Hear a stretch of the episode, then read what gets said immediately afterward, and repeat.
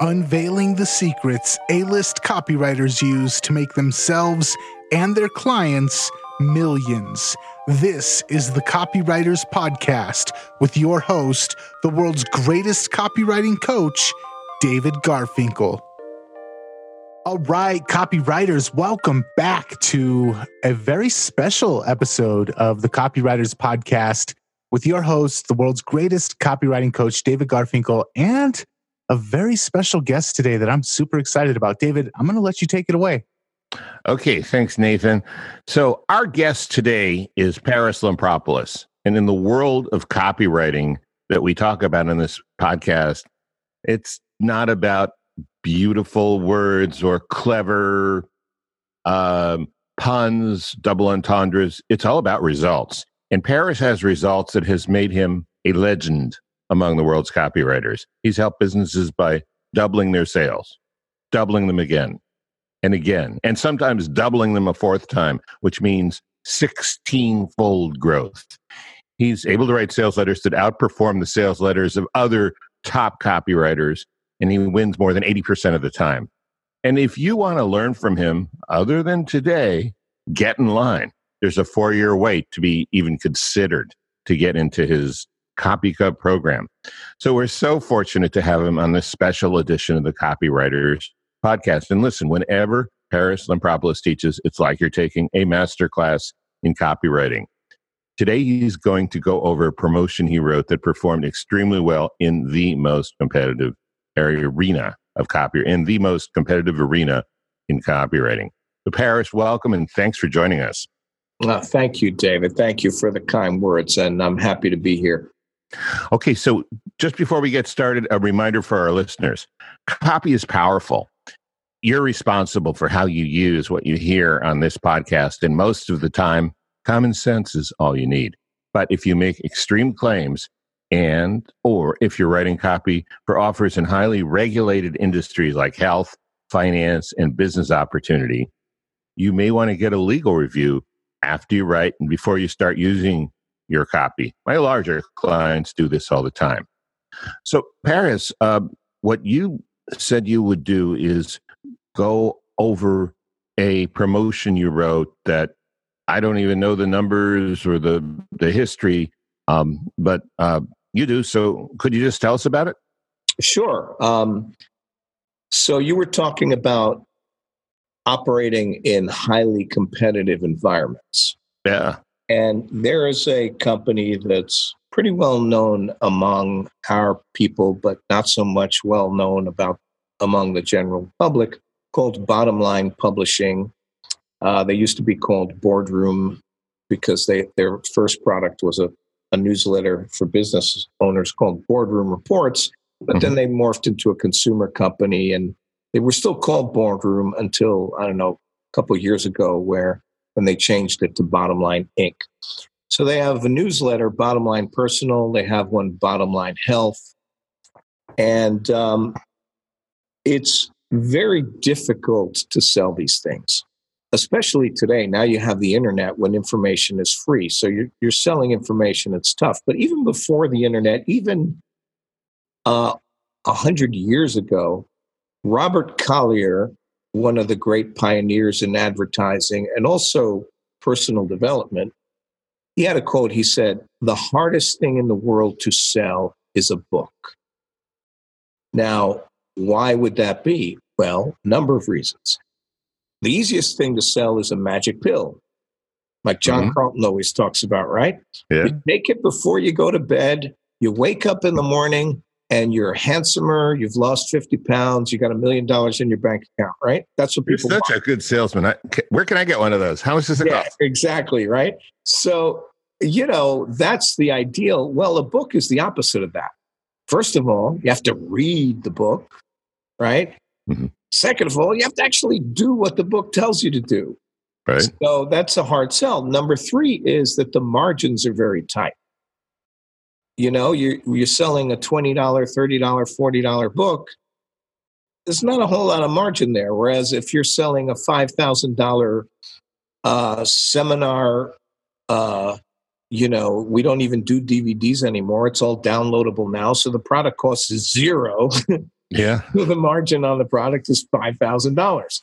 Um, so it's you, the math is a lot more forgiving when you sell something like that when you're selling a $20 book or in this case, a $39 e- newsletter. So Robert Collier said the hardest thing in the world to sell is a book. Well, there's something harder to sell, a newsletter. and Yeah. the reason is at least with the book, the solution to your problem is contained within the pages of that book, between the two covers. Ah. Newsletter, you're getting the solution in dribs and drabs over the course of the next year. I might not really find out what I need for eight months. Yeah, right. Or yeah. So now the uh, the benefit of the newsletters is continuity, whereas a book usually isn't, unless you're doing a yearbook type of product where they renew every year. Mhm. But with a newsletter, they're renewing, but again, it's only once a year. Supplements, they got to buy a new bottle every month. Newsletter, you got to wait a year for that renewal income.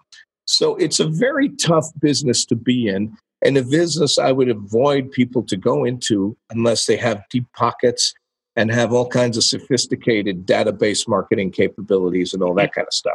You mean as a business owner, not necessarily as a, business copywriter. owner, as a copywriter, it could be a very lucrative niche because these newsletter publishers will pay through the nose because they know that nothing but the best copy will work for them. And I'll tell you a fact uh, boardroom, bottom line, whatever you want to call them, they were founded in 1971, I believe, by Marty Edelston Mhm. during that time, they hired a lot of famous copywriters, uh, everything from like Madison Avenue people who you would read about in DM News, you know, to like people who are famous more in our world.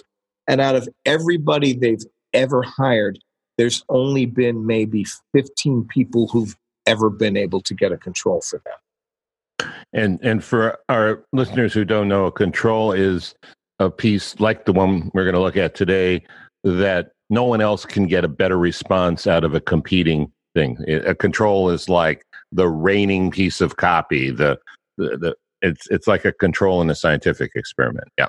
Right. So, about, I'm going to guess about 10, 12 years ago, something like that, Evie Randegger, who was the um, creative director there, retired. Um, and then they hired a replacement for her. Um, and this person came from the traditional direct response advertising agency side. And so he came in, and his first thing was like, "Oh, I know all the greatest copywriters. I'm going to hire this one and that one. I'm not going to name any names, but they're Uh-huh. people who are famous. Like again, if you open the pages of Direct Magazine, I don't even know if it's still around, or DM News, or one of those. You you know, Or, or Denny Hatch's magazine. if Denny, Denny Hatch. If you look at Million Dollar Mailings, you, those people, I'm Yeah. going to hire them. And they came in and went up in the control and underperformed the control by 70, 80 percent. Right. okay. well, whole different league when you talk about people like David Deutsch or Clayton Makepeace or Eric Betuel, Arthur Johnson, uh, Jim Punkre, Gary Bencivenga, of course, Gene Schwartz. They were the only writers. Them and like you know eight or nine other people uh, uh, were were the only writers to ever get controls for this company. Well, let, let me ask you a question. Yeah. I know that, um, of course, Agora's got the big flashing neon Yeah. sign in the marketplace, and really that's what they sell. Everybody wants to do it. I mean, from your experience, because you do mentor copywriters in your Copy Cubs program, uh, what does it take? Uh, I mean, obviously, you can't just be a quote unquote good copywriter to do this. There's something else to it, right? Well, you have to have chops that are at a at a very high level. Um, so, and then depending on which companies you work for, you may have a special strength. Uh, like if you're go- if you're writing for Bottom Line, and during our heyday, it was Bottom Line Boardroom was one company, Rodale Press was another one, huge mailer, um, and uh, there were a few others publishers and the biggest skill set you needed to succeed with those folks was you had to be a great bullet writer hmm So there's a whole skill to being a bullet writer. There's terrific writers who can't write bullets for save their life. And then there's great bullet writers who can't string three sentences together. so it's Yeah. kind of a funny skill set down. We could talk about a little bit as we go through this promotion Sure. we're going to go Yeah. through today. Yeah. So with Agora, you don't need to be able to write bullets because it's not bullet driven copy. With Agora, it's a big, the person who's really creative, who comes up with the big idea, the sales hook, right? hmm Um, so Agora sells investment newsletters on the front end for like $59 or whatever. And then on the back end, they'll sell you like a $2,000 trading service where you get, you know, texted or emailed the daily trade for that day that make like a gazillion dollars overnight, which is what people want to do. And then they'll sell you another trading service on top of that, or maybe they'll get you a bundle where they give you a quote unquote lifetime, you know, membership and you get all the stuff. So they have much more forgiving economics than a company like Boardroom does or Bottom Line does. But of course, um, that's why they're one of the reasons why they can be a billion dollar year company where Boardroom never got above like 120 or whatever they were at their height. Yeah. So, um, you know, they are uh, the 800 pound gorilla in their in their space. They hire the best of the best copywriters. They have the best copy chiefs, and they actually train writers in house. If if you're a copywriter, and there's no better training ground. Um, you know, a lot of people say, "Oh, I don't want to get a job," but you might want to look at getting a job. If you could get a job with somebody like Agora, not a bad way to launch your career. You can always go freelance later. Um, so the big idea, and we could talk a little bit about that too. You know, be, um, but I, I'm I'm assuming your re, uh, listeners are somewhat familiar to what Agora's done and some of the. Oh yeah, we we had Joe Schriefer on for a couple of podcasts, and um, we've talked about the big idea about financial copywriting. We're we're going to have uh, one of your cubs, who I think came to you after he started with Agora, Mike Morgan, on in uh, in the coming weeks. So, um, but yeah, great- people know great guy and a, and a great writer. Yeah. he is. I agree. Okay, well, you want to open up your piece and and just Sure. tell us a little bit about the history, how you how you got the assignment, what what came before it, how this did all that. So I'm assuming your folks are going to have a PDF, right? Yeah, we're gonna put a link to it on the on the page, right, Nathan? Okay. Yes. So as far as how I got the assignment and the history of how it did and all that, um, you know, they would hire me regularly to write for them, and uh, they said, "Hey, you want to do bottom line health? We're going up. You, we have a control by um, one of I'm, I'm one of the great writers. I mean, somebody who." Whenever I read his copy, I'm like in awe, and I'm like, "Wow! I would have. I wish I would have thought of that." Right? Yeah. And um, so it's like really stupid that I would even agree to go up against him because why do that? Why not just, like Gary Bencivenga said, why not go up against the, the class wimp and steal his lunch money? Why you got to go up against the, you know, it's like Ali Frazier. Like Arthur and I went up against each other so many times, Arthur Johnson. uh-huh. And um, you know, it was stupid. Why were we doing that? What? It's like Arth, uh, Ali Frazier beat the crap out of each other in the ring. But anyway, Because this- you it's a scientific thing, right? You want to know who has the bigger pen. I guess, I guess it's Uh-huh. that maybe it's part masochist or whatever. Maybe. But anyway, in this particular uh, instance, there was a A-list, you know, writer guy who makes over a million dollars a year, and he had the control. And they said um, they put me up against it, and I ended up beating it like by a crazy, crazy margin. Like it was over fifty percent. I don't remember exactly what it was, but it just totally In in other words, if if his for every dollar his thing brought in, yours brought in a dollar fifty or something Yeah, like that. something like that. All Or it may, other have been, costs more- being it may have been double. I don't remember. I'd have to go look because it was so long ago. But you've done stuff like that, right? More yeah, than once. yeah. You know, you have occasionally, yeah, you could do something like that. Mhm. Um, you know, Gary Halbert, when he said you could get rich off one sales letter, he wasn't kidding. It's it Yeah. really is doable.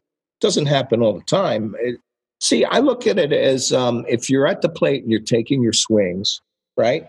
You're going to foul off a bunch of pitches. You just want to keep in the game. Every once in a while, you know, you're going to hit a single, a double, sometimes a triple, and every once in a while, you're going to hit a grand slam, right? Yep. And so it's the Pareto principle. Probably 80% of my income has come from 20% of the things I've written.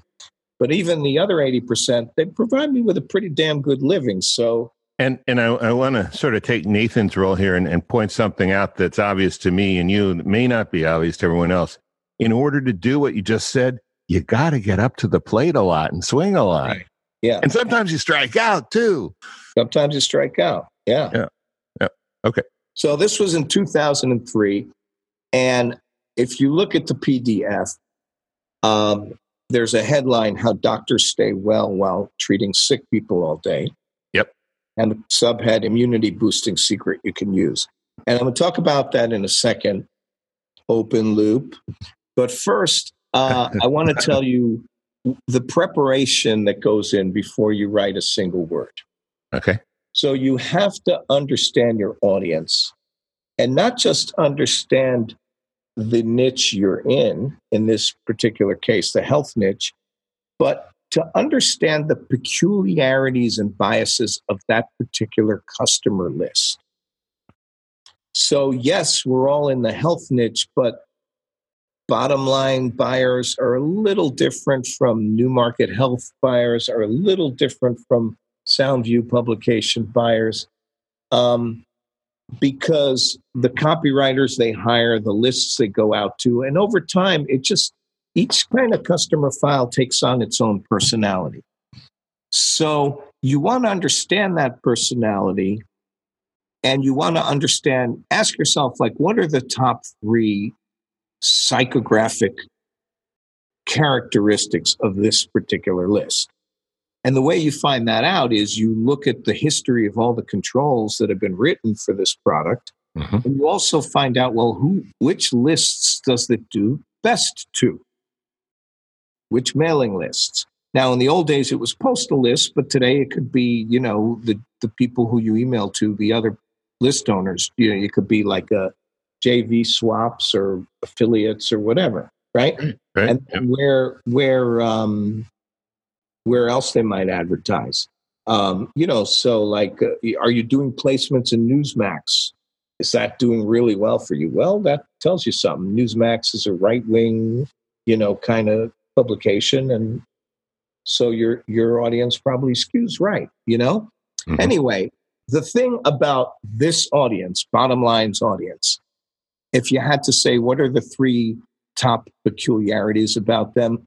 Number one is they're paranoid and they think everybody's out to screw them. Okay. And you could see it in in the um, in the previous promotions that they did over the years. You know, uh, everything was about secrets and what your bank doesn't want you to know, what your insurance company doesn't want you to know. There was a famous thing that Eric Betuel wrote called 12 Smiling Swindlers. Okay. So, um, you know, that's, that's one of the characteristics of this audience. Yep. A second characteristic of this audience is they want to know an angle, a secret, a, a loophole, a way to get over. right. Yeah. Yeah. And you know that because you look at some of the products they've sold. The Book of Secrets, right? The um, Tax Loopholes was a big uh, book they did, and I, I had the control for that one for a while. So that that's another thing to know about this audience, right?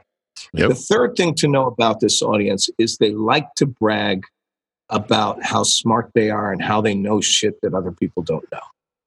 Right? Okay. The way I describe it is like picture Cliff Clavin from Cheers if he was a prepper. Okay. Now you're getting a good idea of who you're writing to. That's good. I love it. All Okay. right. So I I spoke earlier about how if you write for some of these publishing companies that your big skill set is going to be bullets. Mhm. And so what I did is and what I do every time I write for one of these things is I ask for 2 years worth of back issues and I ask for every premium that they are currently offering. Premium meaning the free gift you get with subscription, which in any time you're selling a newsletter, the free gifts are going to be special reports. Yeah. And so you go through the existing content, the special reports they're currently offering, plus two years worth of back issues, and you go page by page and you write as many bullets as you can for that. So mm-hmm. if we look in the guts of this thing, I'm scrolling down to page, uh, what is it, four? And there's bullets on there. Um, remarkable two second cure for fatigue. Just press these two spots on your leg and foot and feel your energy come surging back. Mm-hmm. How to tell if your body is filled with nasty toxins. Simple test you can do at home using a glass of water, and so on, right? And then if you go to the, um, there's a centerfold spread here. It's between pages eight and nine. That's all bullets. Okay. So you take yeah. your bullets and you pick the what best ones, and then those become Um, the new premiums that you're going to offer for your control yeah, you could go with the same premiums at the other guy as the other guy, and you could maybe write better bullets than the other guy did. But when you're going up against the guy that I went up against, the chances of my bullets being that much better than his are pretty damn slim. So I've got to bring something else to the to the game rather than just that, right? And one mm-hmm. of the things is, well, you can create your own premiums. Find the best stuff and the best bullets and create your own set of special reports. So we did um, report number one healing secrets doctors don't tell you. Again, goes right to the heart of the personality who we're marketing to. Second re- special report was um, 21st century health breakthroughs. Third one was um, where the heck is it? Right there, healing. Uh, how to beat the healthcare uh, dangers and ripoffs. Great. What page is that on? Eight. Page eight. How to beat healthcare dangers and ripoffs. Again, goes right to the heart of this audience. They think everybody's trying to rip them off, mm-hmm. right? Yeah. So I took all the bullets and basically said, okay, I've got to categorize them, find commonalities between them, and use that to create a bullet bullet. So a bunch of the bullets were about cutting edge, new stuff. You put that in the 21st Century Health Breakthroughs report. A bunch of the stuff was other healing things, but not cutting edge. And then we called that healing secrets doctors don't tell you. Yeah, let me let me let me stop you for a second yeah. because know, I mean, what you're describing is new to me, and you know, you and I have talked before. I've studied a lot of things. This this is this is great stuff. I, I do want to um, challenge something you said about the Agora thing and, and big ideas versus this being bullets. It's true that bullets are the way you get there, but each one of these premiums, these special reports, is a mini big idea that comes from a combination of the bullets and your knowledge of the list. Wouldn't wouldn't you agree? I would say to an extent, yeah. It's not to the level of, you know, Mike Palmer's End of America thing. But okay. yeah, I guess you could say that it's it's a a big or at least a semi big idea. it is a theme. It is a hook, right? Yeah. Yeah. Any premium you offer has to have a hook. It has to have a USP, right? Unique selling proposition. If you have a report on arthritis, you can't just call it arthritis cures because, well, the audience has been pitched 800 other million books about arthritis cures, right? What, how is your arthritis cure book different than than the, than the other ones they've been offering? Arthritis right? cures big pharma doesn't want you to know about. Right. So again, that's a very boardroom approach. At here in 2018, that's been done a lot. So every year the bar gets raised higher because they've heard it all before. So they've you have to find the 101st way to sell something that's been sold 100 times before. Right? Yep. So we have these three reports. And then if you scroll to the bottom, you find out that guess what? In addition to these three, there's a bonus report. That it, yeah, but only if you order within the next 11 days, right? Um, and why do I do 11 days instead of 10 days? I just picked it out of the air. And that's one of my signature things. Um, and so people who see 11 days, they may say, Ooh, I wonder if Paris wrote this. So. Oh, that's interesting. It's it's doctor's favorite home remedies, and that sort of closes the circle as to where you started right at the beginning yeah. of the piece. Right. And where why did I do doctor's favorite home remedies? Because it's a perennial thing that works back in the 1980s, 90s, Rodale Press had a book called The Doctor's Book of Home Remedies. So it was sort of this almost contradiction because they're home remedies, but it's a doctor who's approving them. So you get the best of both worlds. Yeah. Right. And so that thing sold it. I don't even know how many. It was like, I think over 10 million copies. Okay. Jeez. It was they wrote the controls for that were written by Jim Punkre and Gene Schwartz and sold a shit ton of books. And then they did a sequel, Doctor's Remedies Part Two, right? Because uh-huh. successful. So, you know, you keep these things in your in your data bank of of you know what's worked in the past. Some things are are are fads. Other things are perennial things that keep coming back. Right? Yeah. so between these four premiums, we've pretty much covered everything these folks want. Okay. Yeah. Now, uh, I said that I start out by writing bullets. Sometimes a bullet will become the main headline to the piece. And that's what happened here. There was an article in one of their newsletters that said how doctors stay well while there's sickness all around. Mm-hmm. I said, "Who? That's kind of an interesting concept." So I changed it to how doctors stay well while treating sick people all day. Immunity boosting secret you can use. And it started as a bullet, and then that bullet became the headline. And I read the article, and the article was kind of weak it just said wash your hands, which, come on, everybody's heard that yeah. a million times. And so I said, well, there's other things you can do to, uh, there's other things you can do to prevent a cold, right? Take herbs.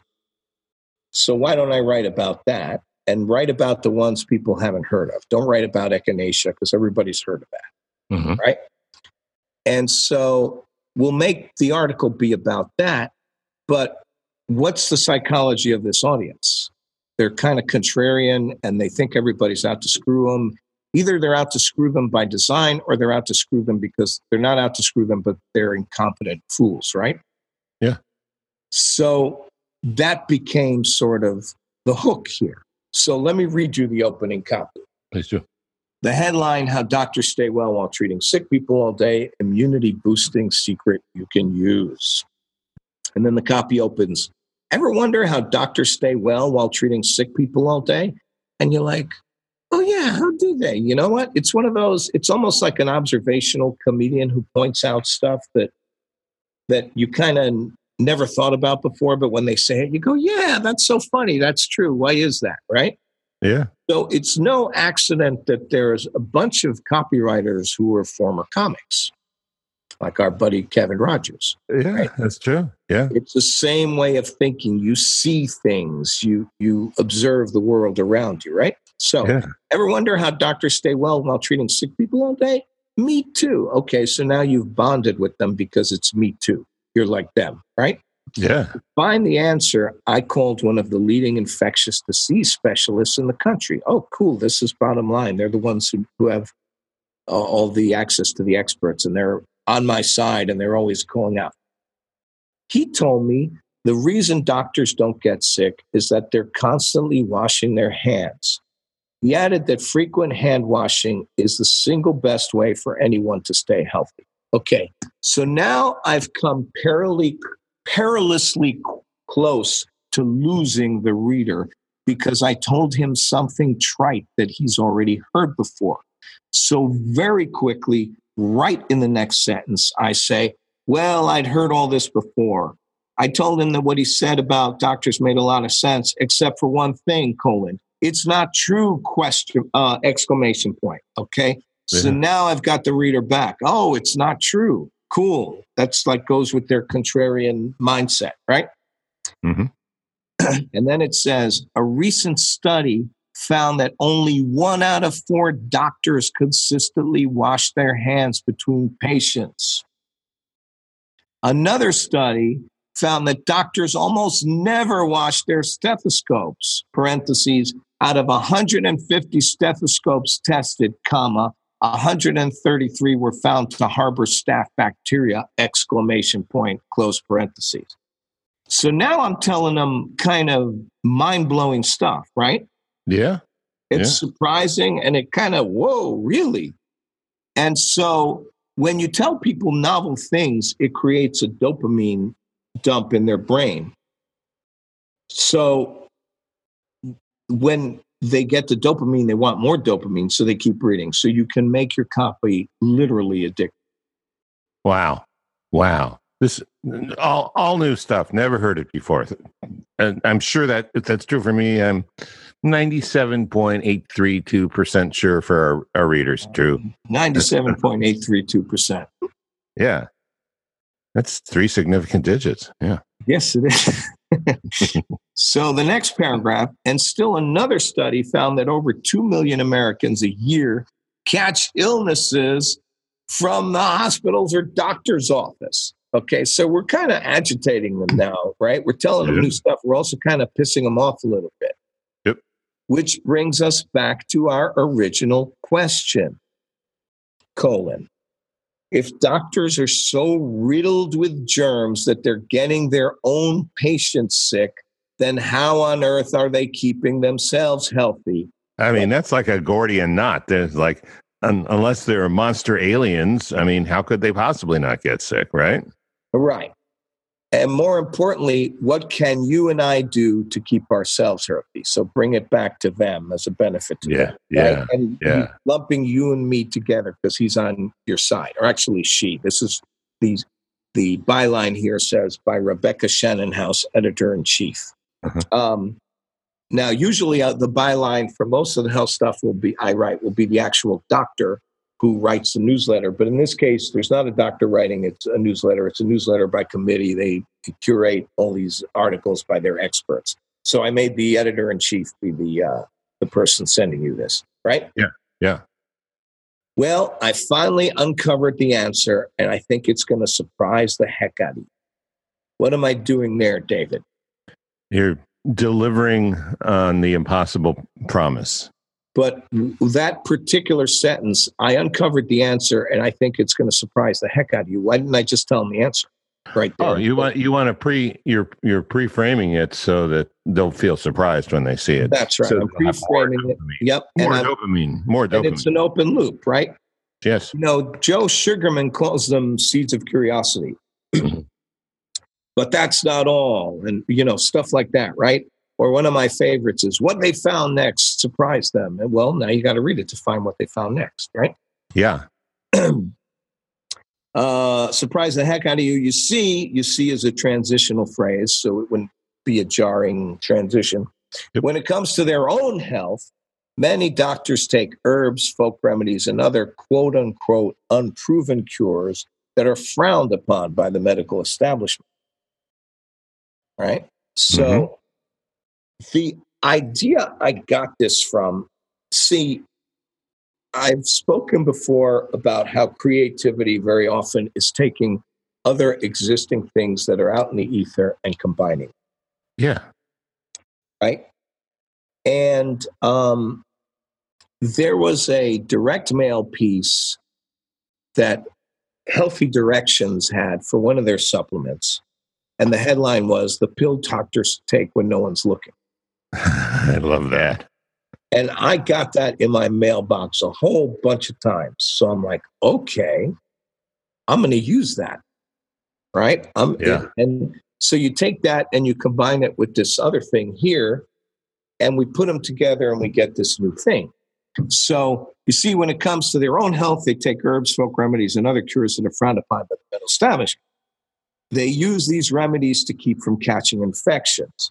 They use them to lower their cholesterol and protect their heart. They use them to get rid of aches, pains, and stiffness. And they use them to prevent strokes, Alzheimer's, and cancer. Brilliant. So I am using a rhetorical technique in that uh, Litany. paragraph. You go ahead. You were going to say something? Litany. A litany of things. and each sentence begins with what? They. They use. They use. Yeah. So it's like it's uh, repetition. It's like the Martin Luther King speech. I have a dream, right? hmm I have a dream that uh, you know children will be able to do this. I have a dream that no one will be judged by their color. I have a dream that I don't remember what his words were, but it was very deliberate that he kept opening each sentence with "I have." I, I think the rhetorical technique is called litany. Is it called litany? Okay, Maybe. Maybe. all right. Well, you probably know better than I do. So, okay, there we go. I learned something today. So you open each sentence with "they use," and usually um, I do three of them. You know, the rule of 3s Mhm. In this case, I did four. So the, And- the fourth one's like a punchline almost. Yeah, Da, da, da, boom. right. So here's something else interesting that I've done here. Mhm. I've I've used a technique that Gene Schwartz calls gradualization. Mm. hmm So when you read that headline, "How Doctors Stay Well While Trick treating, treating Sick People All Day," what do you think it's going to be about? How I don't catch a cold from a patient who has has a cold. Right. So I start out with that, pretty basic, but look what I've just done here.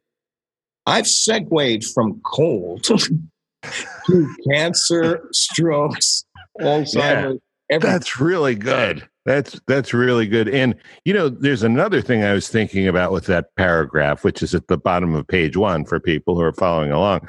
Um, you're doing something that I saw Jay Abraham once do. I think Gary Halbert probably wrote the letter for him, um, where at the beginning of the letter to sell your marketing genius at work, he has these five bulleted paragraphs where he covers everything from, you know, if you have a, a one person business in Chinatown to if you run a multinational corporation, he's bracketing small niches of the market so that he's really covering it's like the Dutch boy covering the world with paint, That's you know. right.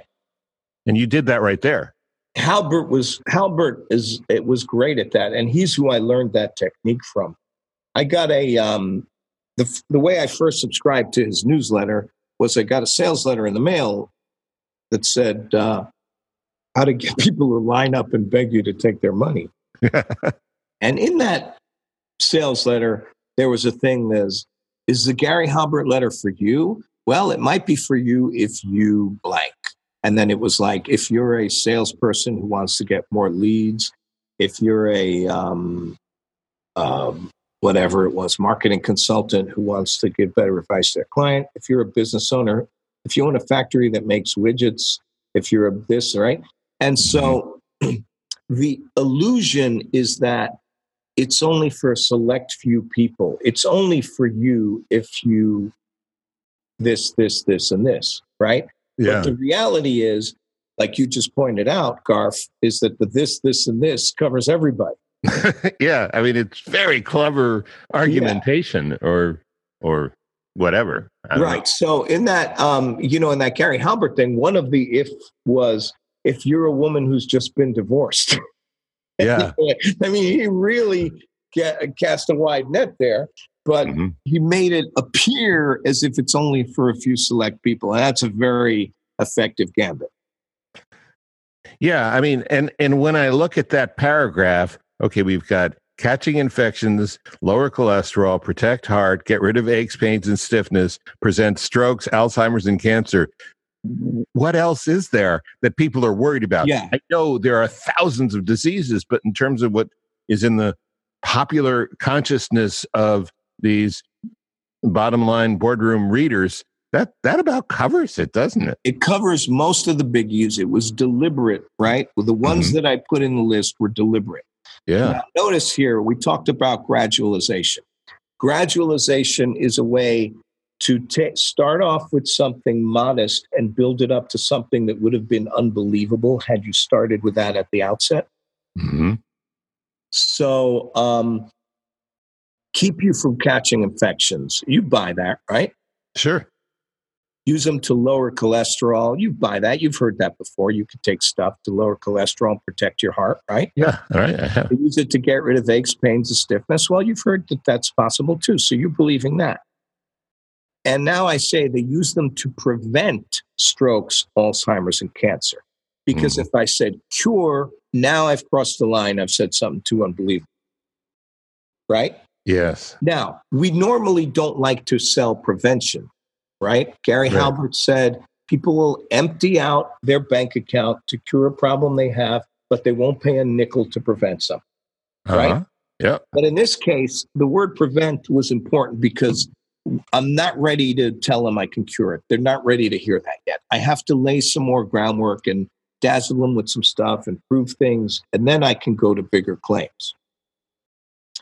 So, yes, conventional, I'm on page two now. Yes, conventional MDs across the country are taking these alternative remedies with great results. And all the while, they're keeping it a secret from their colleagues and their patients! Exclamation point. Again, the pill doctors take when no one's looking, right? I took that whole Yeah. and I put it in here. In fact, now I'm proving it, right? Because you never make a claim without proof. Right. Never make a claim without proving it. So um, they're taking these remedies with great results and keeping them secret from their colleagues and patients. And the very next set paragraph says, in fact, a recent poll found that more than 60% of doctors take nutritional supplements regularly, even though they don't recommend them to their patients. Wow. So I had to dig out that up that fact. It wasn't in any of the materials from the client. I had to go do research to find. I'm trying to make this point. Let me find some factual data to to back up my point, and I found that study. I, I want to stop you for a second and point out something you're demonstrating, and I'm sure you're aware of. You just didn't mention it about creative thinking and lateral thinking. You know, we we recently did uh, on this podcast an episode about swiping, and it's I think hard for people to grasp sometime sometimes what the difference is between literally plagiarizing, stealing someone else's words, and taking an idea and rephrasing it, which is totally legal and okay. Right. And and when you you just gave a great example of that, which I just want to point out to our listeners about yet conventional MDs across the country are taking these alternative remedies with great results all the while they're keeping it a secret from their colleagues and their patients. That is swiping, and I'm putting this in quotes because it wasn't exactly you, you, but it is reframing, re representing, re I don't know what the, there's a word I'm looking for, I can't think of it, but it's it's redoing the pill doctors take when no one's looking. Right. Took the idea, not the words. Yeah. Yeah. And if you take the words, you're plagiarizing, like you just said, right? Yeah. But Yeah. if you take the idea, well, you can't copyright an idea. But see, it's not enough just to take the idea because the idea has already been done. So by the time you do it, you're a me too, Yep. right? Yep. So what you want to do is you want to take that idea and link it to another idea. And that's what I've done here. I Yes. linked the doctors stay well while treating sick people to this idea. Yes. Now I've got something where the sum is the whole is greater than the sum of its parts. And and that goes back to what you're talking about uh, pulling the ideas out of the ether, different ideas and combining them. Also Yeah. another key Right. creativity process technique. Right. Yeah. So the ether is what's out there in the I know I don't know if I'm pronouncing this word correctly. Zeitgeist, zeitgeist. How do you pronounce that? I say zeitgeist. You say zeitgeist. I say let's call the whole thing off. That's right. You say tomato, I say tomato. So uh, do you? By the way, do you say Caribbean or Caribbean? I say Caribbean. I no, I, I don't know. Don't, now I'm not going to be able to sleep. I think I think I say Caribbean. So anyway, the um, it's out in the zeitgeist, it's out in the ether, it's out in the popular culture. So there's going to be stuff like that that's going to affect what you write about, and then there's going to be stuff you read somewhere, like the direct mail p- piece that I got that said the pill doctors take when no one's looking. right? Mm-hmm. Or the article in Bottom Line Personal that said, you know, how doctors stay sick uh, well when there's sickness all around, right? Yeah. Yeah. So I just improved that a little bit by changing sickness all around to when treating sick people. Um, made it more, uh, what's the word? More concrete, I guess. Um, and so you do that, but then you're also reading stuff that has nothing to do with what you're doing. So you don't just read other promotions for health newsletters and supplements. You just read a wide variety of stuff. Mm-hmm. Um, if uh, you know, you could find something in the National Enquirer. You could find something in Popular Mechanics magazine. You could find something in the Wall Street Journal, and you just it makes its way into copy. You write for other things.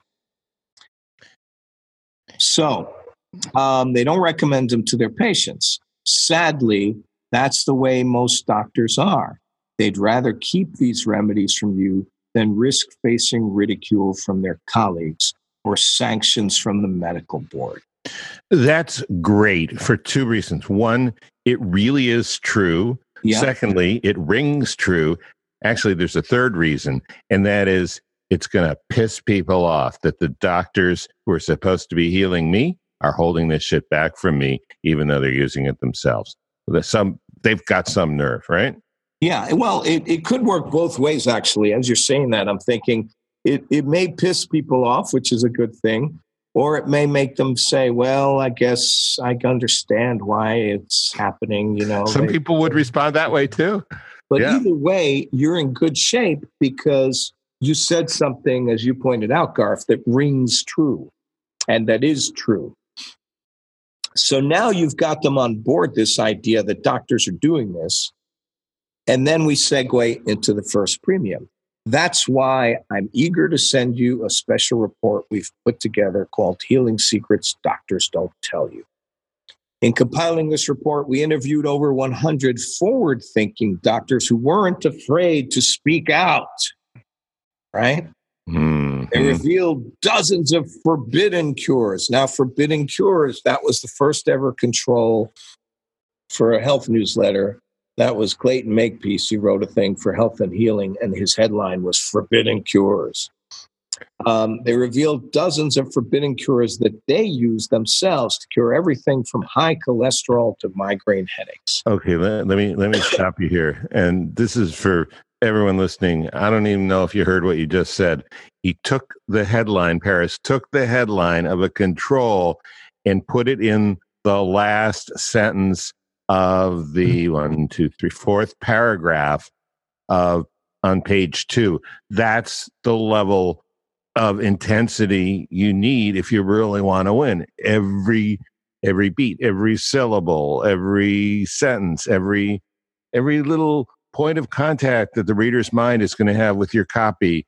You're looking for something that's strong and proven, and I'm I'm I'm truly impressed by that, and and really grateful that you're sharing that. that well, I mean, that's an insider secret. I've never heard. No one. I promise, no one's heard it unless they've talked to you about this before. Thank you, Garth. And it's yeah, what you said is true. You know, why use a weak word when you can use a strong word instead, right? Hmm. Mm-hmm. Um, so, you know, it, you you have this data bank in your head of what's worked and hasn't worked in the past, and you use it to inform you going forward on whatever you do. It's true. So that's why the longer you've been in the game, you're just going to continue to get better, right? Um, you're yeah. going to be your knowledge is going to keep compounding itself.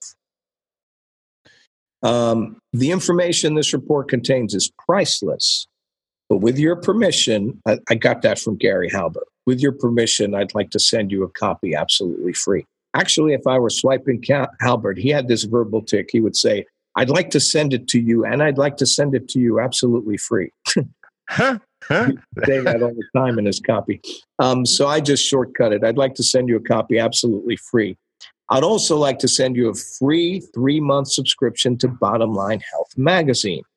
Please understand that both these gifts are totally free. There are no strings attached. There's no obligation to buy anything now or ever. I'll tell you how to get your free gifts in a moment, but first, let me share some of these amazing healing secrets with you. So, open loop about what I'm going to tell you in a moment. But here's something I'd like to address the difference between a hard offer and a soft offer, right? Mm-hmm. For those of you who don't know the terminology, hard offer means you're asking them for money up front. They're going to give you their credit card or send you a check or something like that. Soft offer means it's a bill me offer. We'll send you and then we'll bill you later and you can pay us later if you like it. And if you don't like it, you just return it and you owe nothing. Okay. So, soft offer is what most magazines do, right? Remember magazines, Garth? I remember them. I used to yeah. subscribe to them. Yeah, yeah. So, you know, the soft offer, you will send you a free issue of Psychology Today or whatever it is. And uh, if you like it, uh, we'll bill you and you just pay the invoice. If you don't like it, mark cancel on it, send it back, and you owe nothing. And Bottom Line was one of the few newsletter publishers to go soft offer. Agora is hard offer. Agora, you got to pay up front. Yep. So is uh, my client Soundview Publishing. You know, we have second opinion newsletter, and you got to pay up front for that. Now, the reason Boardroom did, um, there's pros and cons to everything, right? The reason sure. Boardroom did soft offer is that they found that you get way more people to take you up on it, right? Yeah. The downside is it tends to attract a lower quality customer. Mm-hmm. So you have to decide, you have to weigh the pros and cons. Now, Boardroom had an added thing, weapon in their arsenal, in that they were really great data marketers and they did overlays where they could um, remove people who have a history of bad debt and stuff like that, like who don't okay. pay bills and whatnot. Yeah. So they they weighed all the pros and cons and they decided that the soft offer is what's going to work best for them. And all their publications were soft offer. Their books too.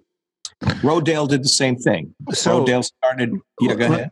Let's let's break this down to real world. So they send this out. Someone sends back the um, they they send this out. They spend all the money on the printing and the mailing and you. Yes. And um, then they get an order card back with no money.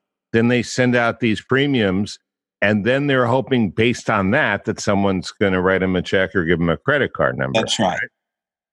wow. And uh, so you've got to do all that and then when let's say i go up against somebody and my copy outpulls their existing control by 28% let's say right? Right. And they're like, okay, Paris won on the front end, but wait a minute, let's see if people actually pay up because maybe Paris overpromised in his copy. Maybe that's why he got 28%. And then when they get the product, they don't like it and they don't pay up. So we can't call a control to see who won the control until we see the pay up statistics. Wow. That's and that's... so with boardroom bottom line, you would wait six freaking months to find out if you had the control or not. And, and so, once you did, you would get royalties on the actual checks or credit cards. You get royalties, but you know the, the the test panel wasn't that big. You know, you well, you wouldn't get royalties like for till a year after you wrote the song. Okay. So, but, but, but, this one became a control, right? Yes, it did. I mean, it trounced the other one, and it, they mailed higher quantities than they'd ever been able to mail before for this product. I don't know if I'm allowed to tell what I could probably look up, you know, in my on my computer here. I, I still have the records from when it mailed, but I don't know how much I'm allowed to say what what they would want me to say and not say publicly. But suffice to say that this control paid my mortgage and utilities and car payments for seven years. Okay, that that works. We, we understand that you know basic needs, except for alcohol or these days marijuana. I mean that's that, that's that's pretty good. Yeah. You ever hear that uh, blues number that Frank Zappa did? The, the the with no more credit from the liquor store. no, but I can imagine it even yeah. even as I hear you. Yeah. Yeah. Um, so anyway, back to the what does this have to do with copywriting? Mm-hmm. Okay, it's a soft offer The rule of thumb is if it's a soft offer, you can say the offer up front, which is what I did here. Okay. Mm-hmm. So if mm-hmm. you look in million dollar mailings or any of those other books that there was one years ago called Dartnell Publishing's World Greatest Sales Letters. If you look at any of those compilations and you see promotions written from magazines by Bill Jayme or people like that, mm-hmm. they would always open with stuff like about the offer. There was like the famous piece that said, Dear friend, if the list I found your name on is. Yeah, the Newsweek piece, 1965. Yep. What was it? It was Newsweek, 1965. Newsweek. Okay, there you go. Then you'd be a perfect candidate for Newsweek. It's telling you up front that you're selling something. Yep. Or, um, you know, I'd like to make you a bribe. I'd like to send you whatever it is. It's leading with the offer. You can do that on a soft offer. You can lead with the offer. On a hard offer, you never do that because what do people do when they see a salesperson come? Run the other way. Exactly. So you don't want this, them to see you coming. Most of my hard offer stuff, they don't even know there's something to for sale to like page five of the letter. Mm-hmm. I start with something engaging.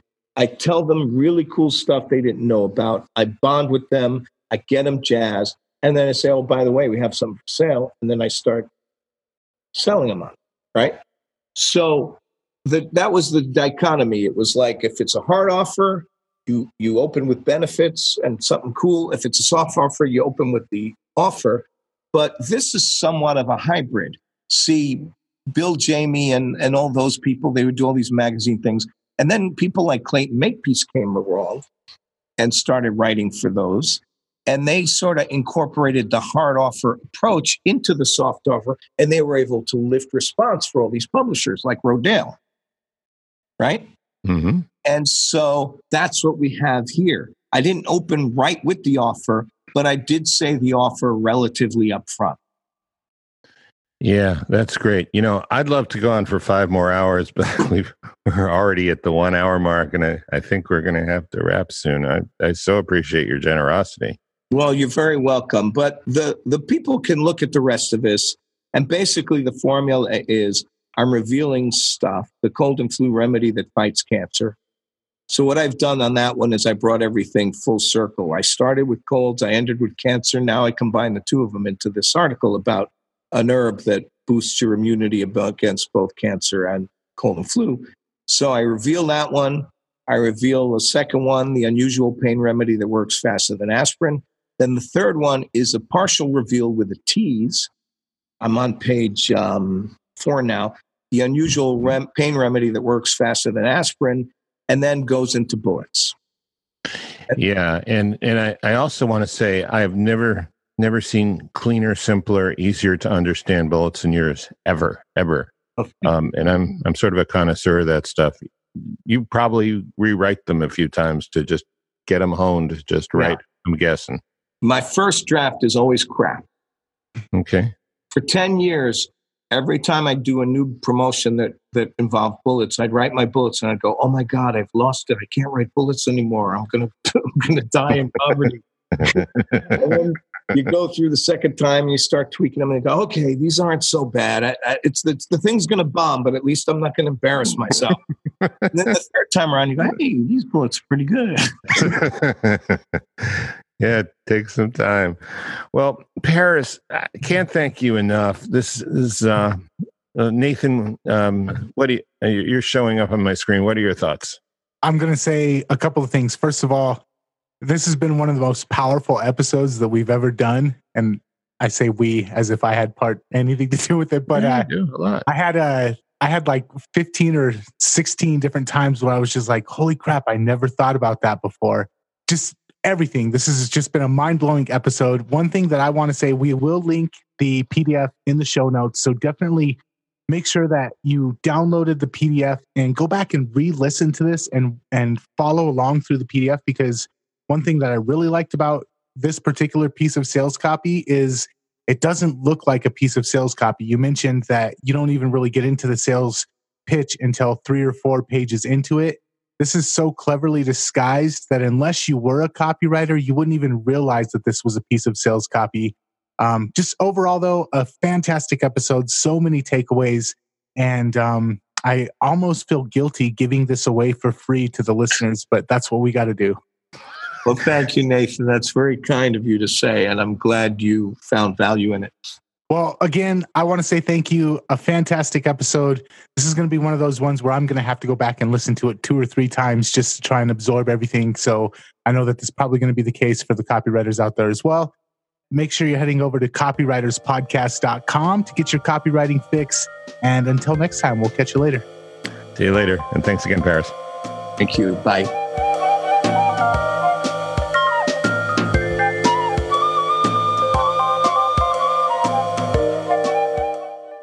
If you found this episode valuable, make sure to subscribe, rate, and review on iTunes. That way you'll never miss a show.